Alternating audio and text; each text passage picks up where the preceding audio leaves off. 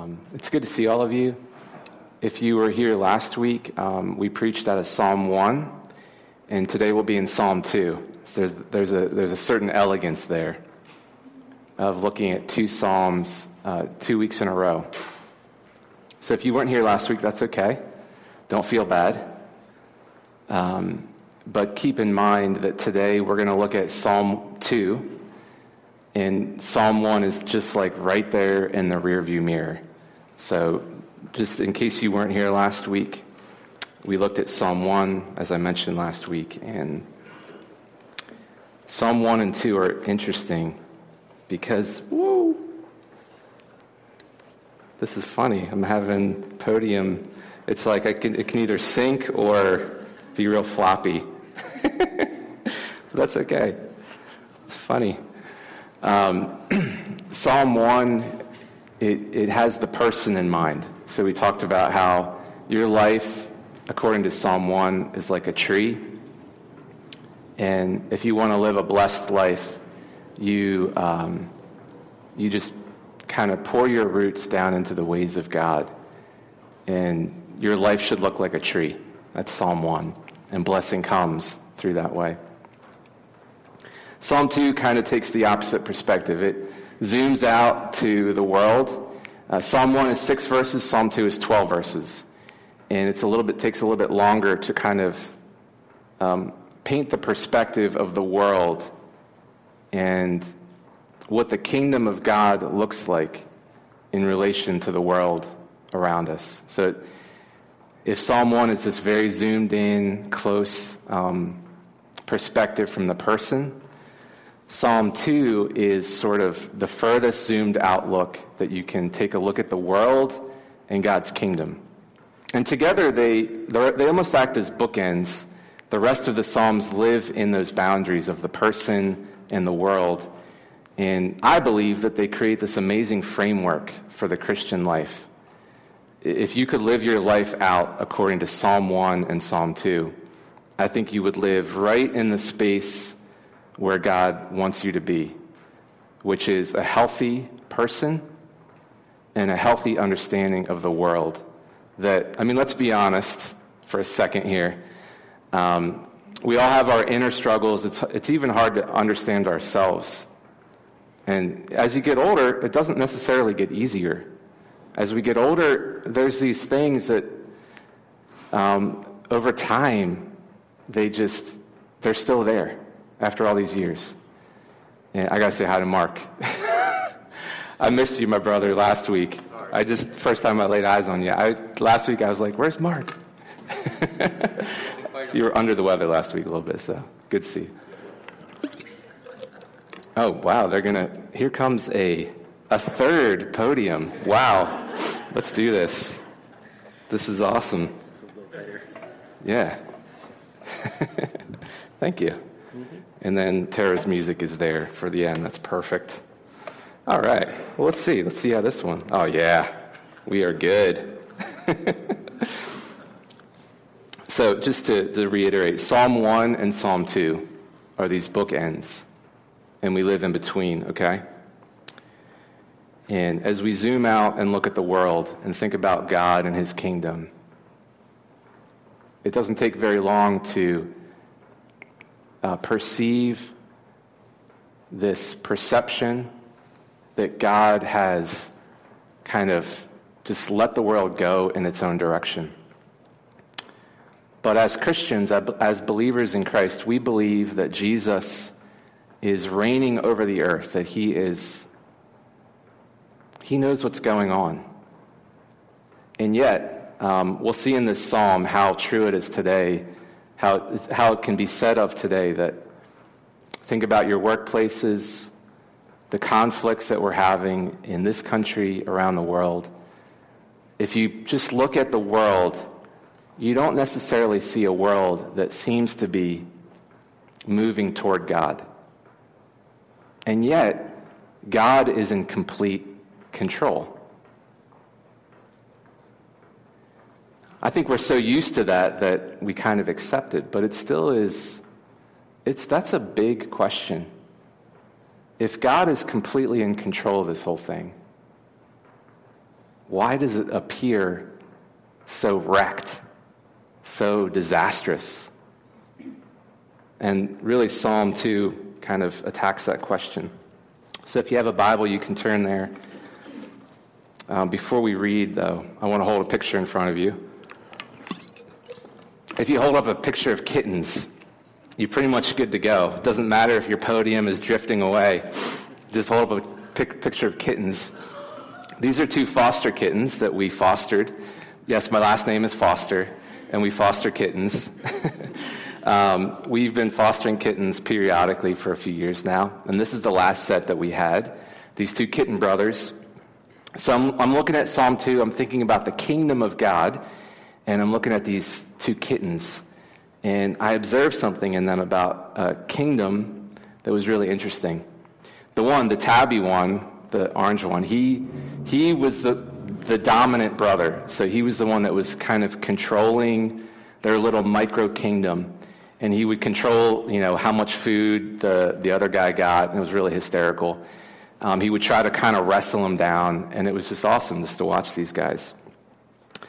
But ironically, these two kitten brothers, they exhibit the three essential pieces of what any kingdom involves. And uh, here's just the three pieces of kingdom. I want to hold this in front of us before we go into Psalm 2. Um, any kingdom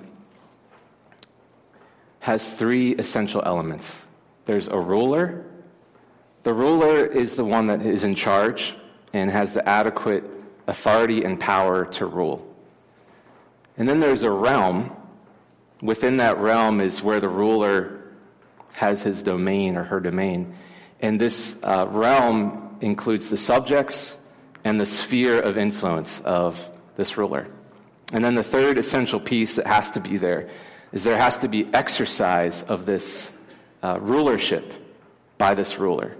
So those are the three. If you look at any king or any kingdom, uh, worldly or even amongst kittens, you will see these three um, essential elements coming to life. Okay?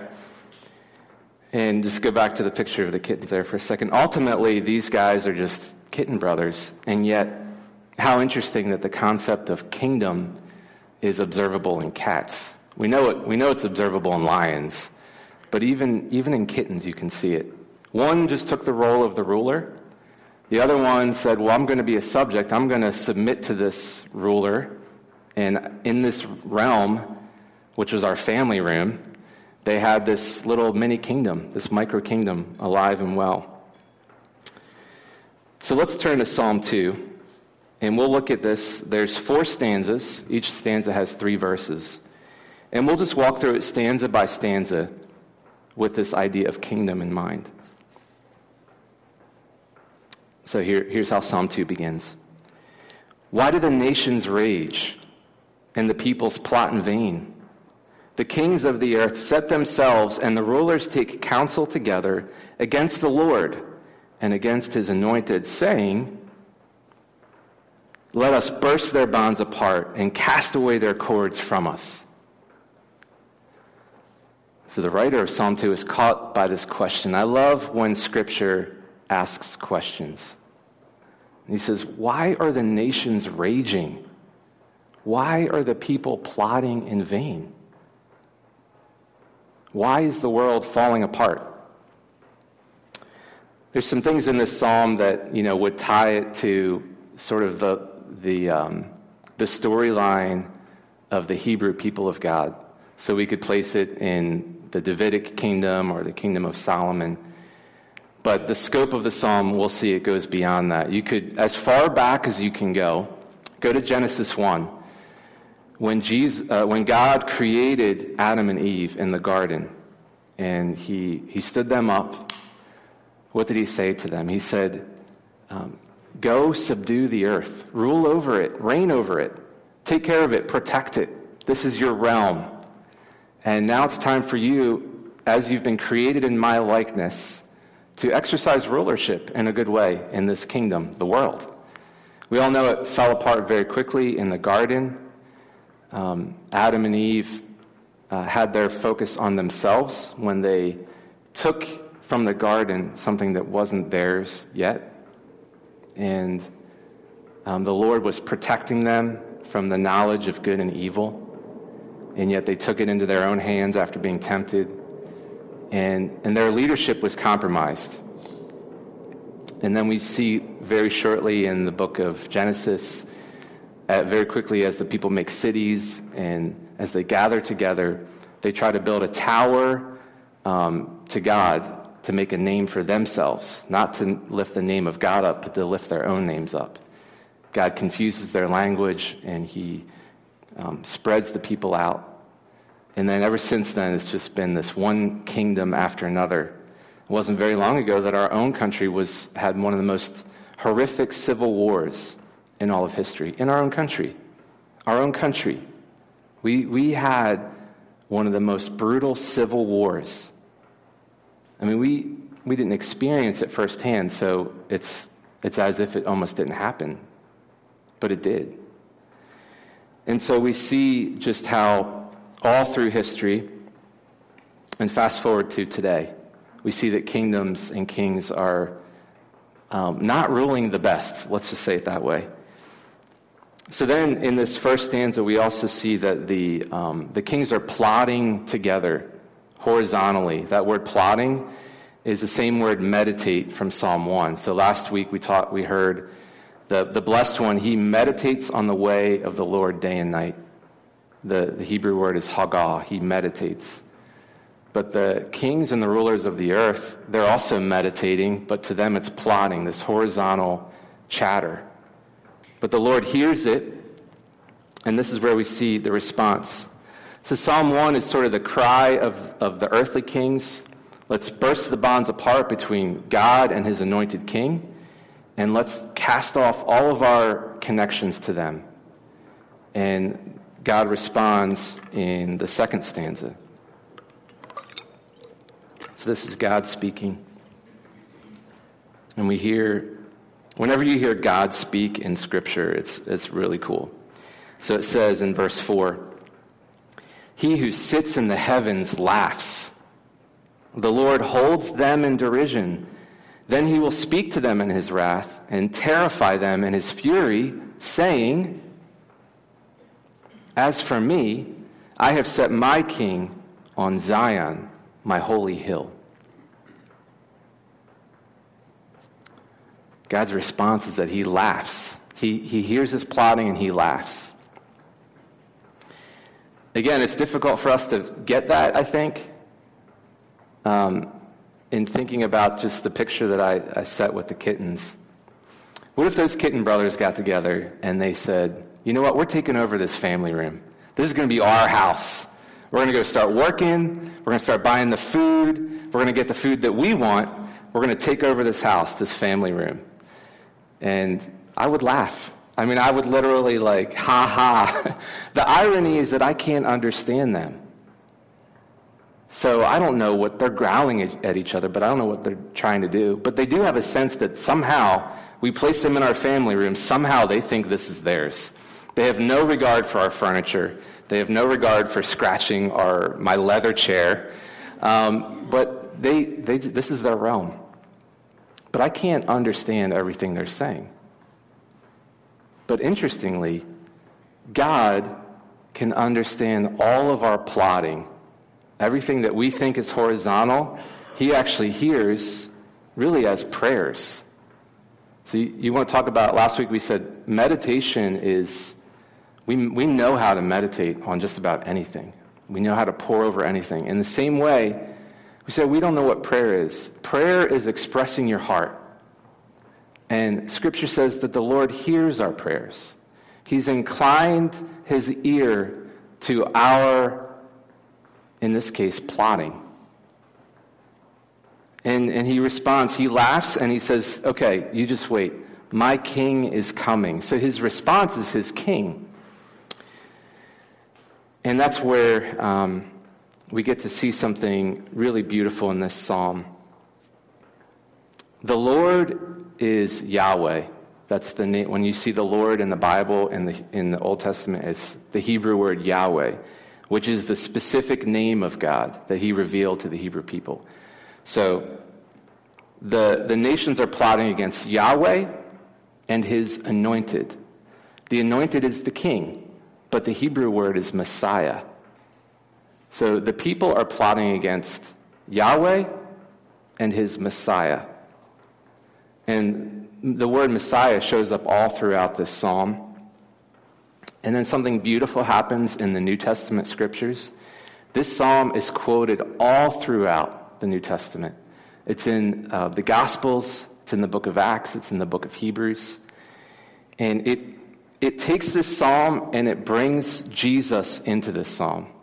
Sometimes we have to be careful when we read Jesus into the Old Testament in a, in a non cautious way. We can maybe misread the Old Testament if we try to point to Jesus at every, every little word.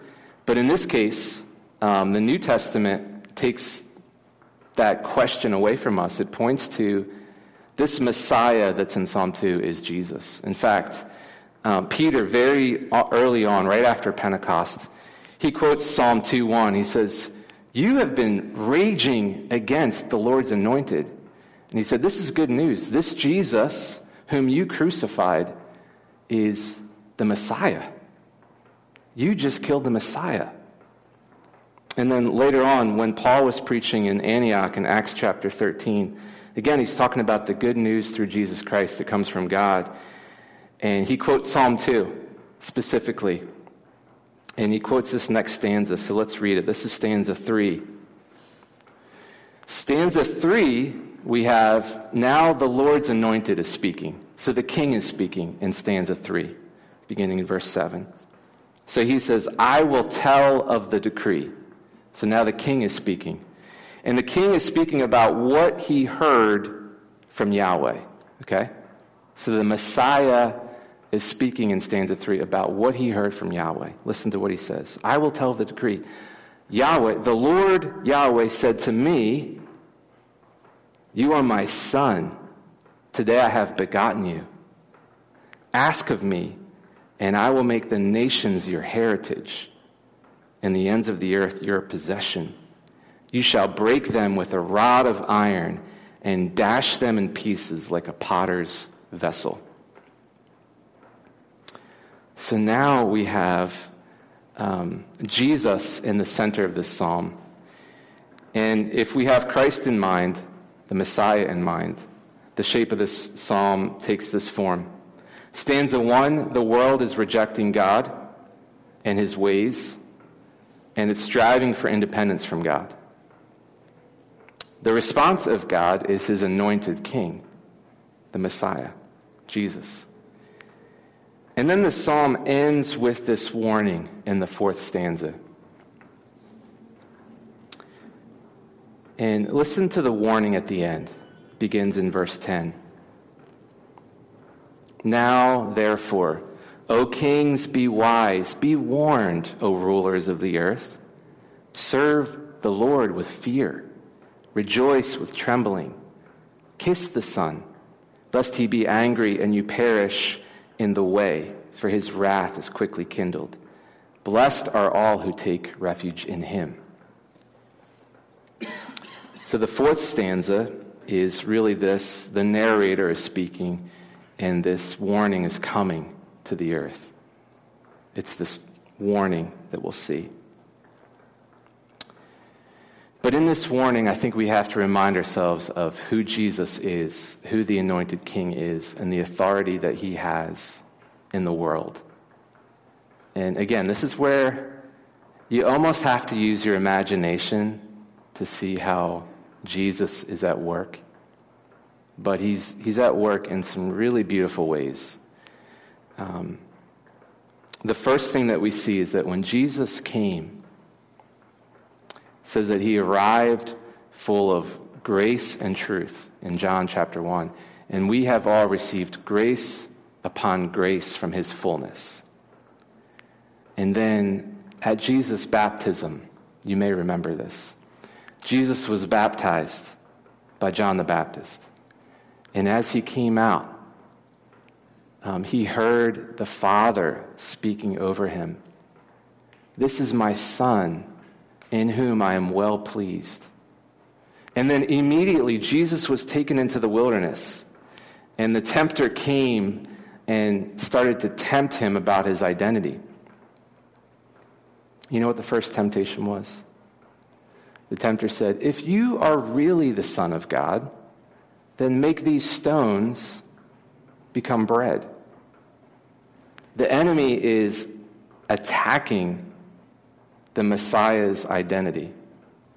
Are you really the Son of God? It's just like in the garden. Did God really say? Questioning what God has spoken. And then, um, right after that, there was the third temptation. It says the tempter uh, took Jesus up to a high mountain. The word Zion was a mountain in Jerusalem, and it became synonymous with um, the mountain of God, the holy hill of God.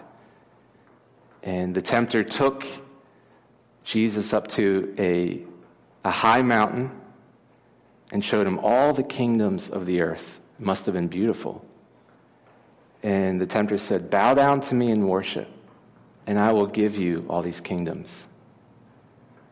And at that time, the enemy has some earthly realm.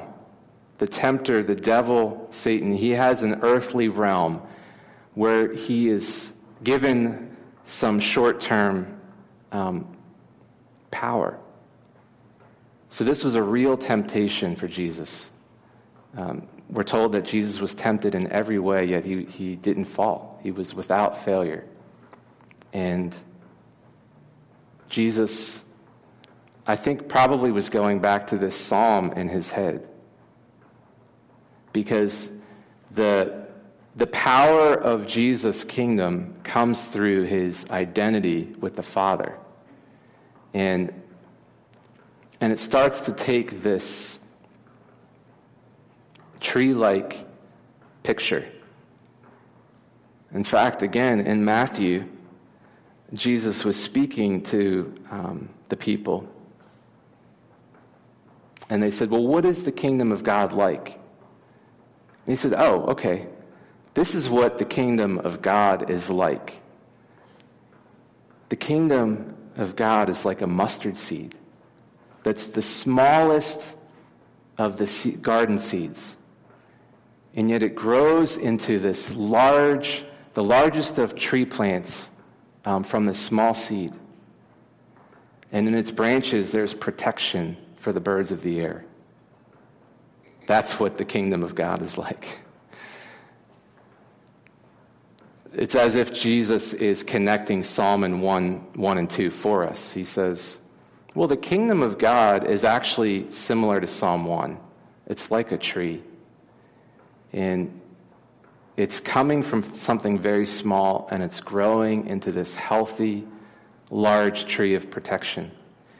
And we see this in the warning. The invitation is there. It says, Look, the call for these kings and rulers is for wisdom. Be wise.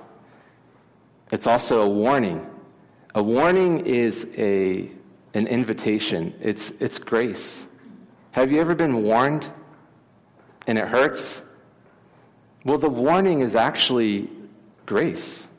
It's not the bad thing. The bad thing is what's coming if you don't heed that warning. And so this, this psalm ends with a warning, which is an invitation. And it says, Every king, every ruler, serve the Lord. Rejoice with trembling. There's this call to worship. Kiss the Son is to bow down before him. Philippians 2 says, what? Every knee, every tongue will confess that Jesus is Lord, Jesus is King. And then at the very end of this psalm, we see this, um, again, this warning be careful because the wrath of God, which is coming to remove, remove impurity from the world, is, is something that you need protection from. So, what are you to do? What's the last sentence of this psalm? Blessed are all who run into the refuge of this king. So, the call to these kings and rulers, they're plotting against the Lord and his anointed to, to break every, every, uh, every little connection that they have with this God. But the call at the end is to run into this king. He's the only king to run into. So, as we close, I want to just hold up a couple of ways to think about this psalm from a practical standpoint. As I really believe um, Psalm 1 and 2, as much as they introduce the psalm book and they teach us how to pray, they also, like I said earlier, they create this framework, these um, the bookends of life. What are the two bookends that you live your life within?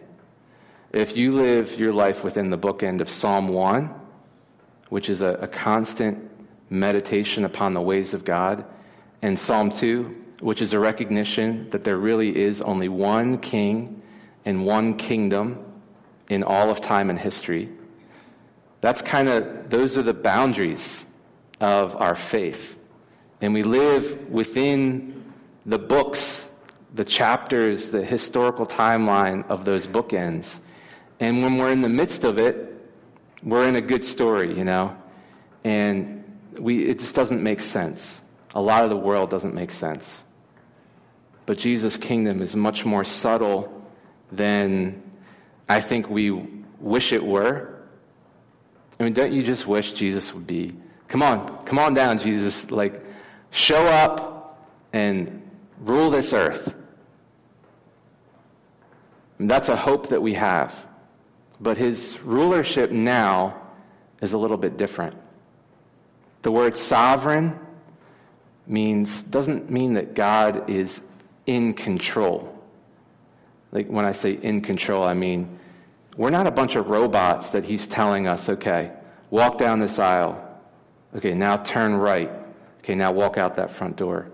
It's not that Jesus doesn't care about those movements, the pathway of our life. It's that, that his main goal is our character and our transformation. And the way he rules in this world is much different than the way most kings rule. And that's why when we step back, we say, God, it doesn't seem like you're in charge. But his way of being in charge is, is a graceful way of allowing us to come to him in time. So, as we apply this psalm, I think there's two kind of spheres that you could live in. The first sphere is the kingdom within. We, um, most of us, probably, maybe not, maybe all of us, did not grow up in a monarchy. Maybe someone did, I don't know. um, a monarchy is when there is a king with supreme rule and authority in that land, that realm. We do not live in a monarchy in this country. Um, so we, we actually don't know what it's like to have a king in this, in this land. Um, so we, when we say Jesus is my king, we say that as Christians, but what does it mean? We struggle with that phrase, I think, because we don't understand king and kingdom like we should. When we say Jesus is my king, I think a, an internal way of thinking about that is have you dethroned the inner kingdom of yourself? The king, I think the king that we all enjoy is our own king within. We think we have full domain and control of our inner realm, and we think it's ours, and no one else can touch it except that Jesus Christ comes into that kingdom. Our hope of glory is the mystery of Christ in us. So to surrender um, your own inner kingdom to Jesus, I think, is a, a daily way of applying this psalm.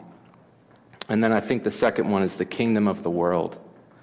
What do we do when it seems like the world's falling apart? Uh, there's a quote here I found by Michael Wilcock. It's uh, from a book called The Message of the Psalms. But he says there's scarcely a commercial or intellectual or cultural interest anywhere on earth that would not resent Jesus' claims on it. So I'll, I'll read that again. It's kind of a clunky quote, but it's good. There is scarcely a commercial or intellectual or cultural interest anywhere on earth which would not resent Jesus' claims on it. So, in other words, what if Jesus walked into this museum and said, Oh, yeah, by the way, this is all mine? The people that operate this museum may not think that way. You can take a school, you can take a school that is doing good things. And Jesus would walk into that school and say, You know what? This is all mine. Every good thing that you're doing here belongs to me. We could go into a university, a secular university like I went to. What if Jesus walked into the president of the, that university and said, Oh, by the way, everything here is mine? So today we still see this rejection of a willingness to allow God to own all that's His. So, as we um, close, there's three questions I have at the bottom. The bottom one has a line through it, so.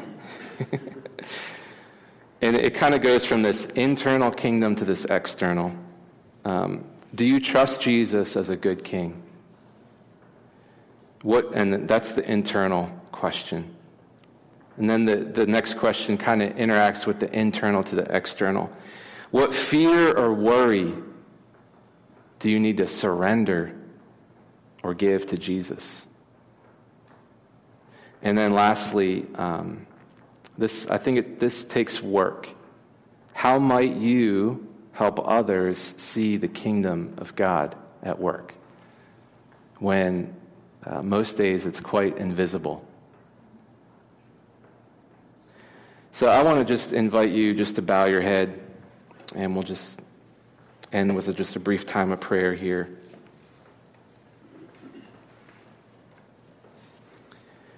One of the things about this psalm is that it really calls us to worship this anointed king.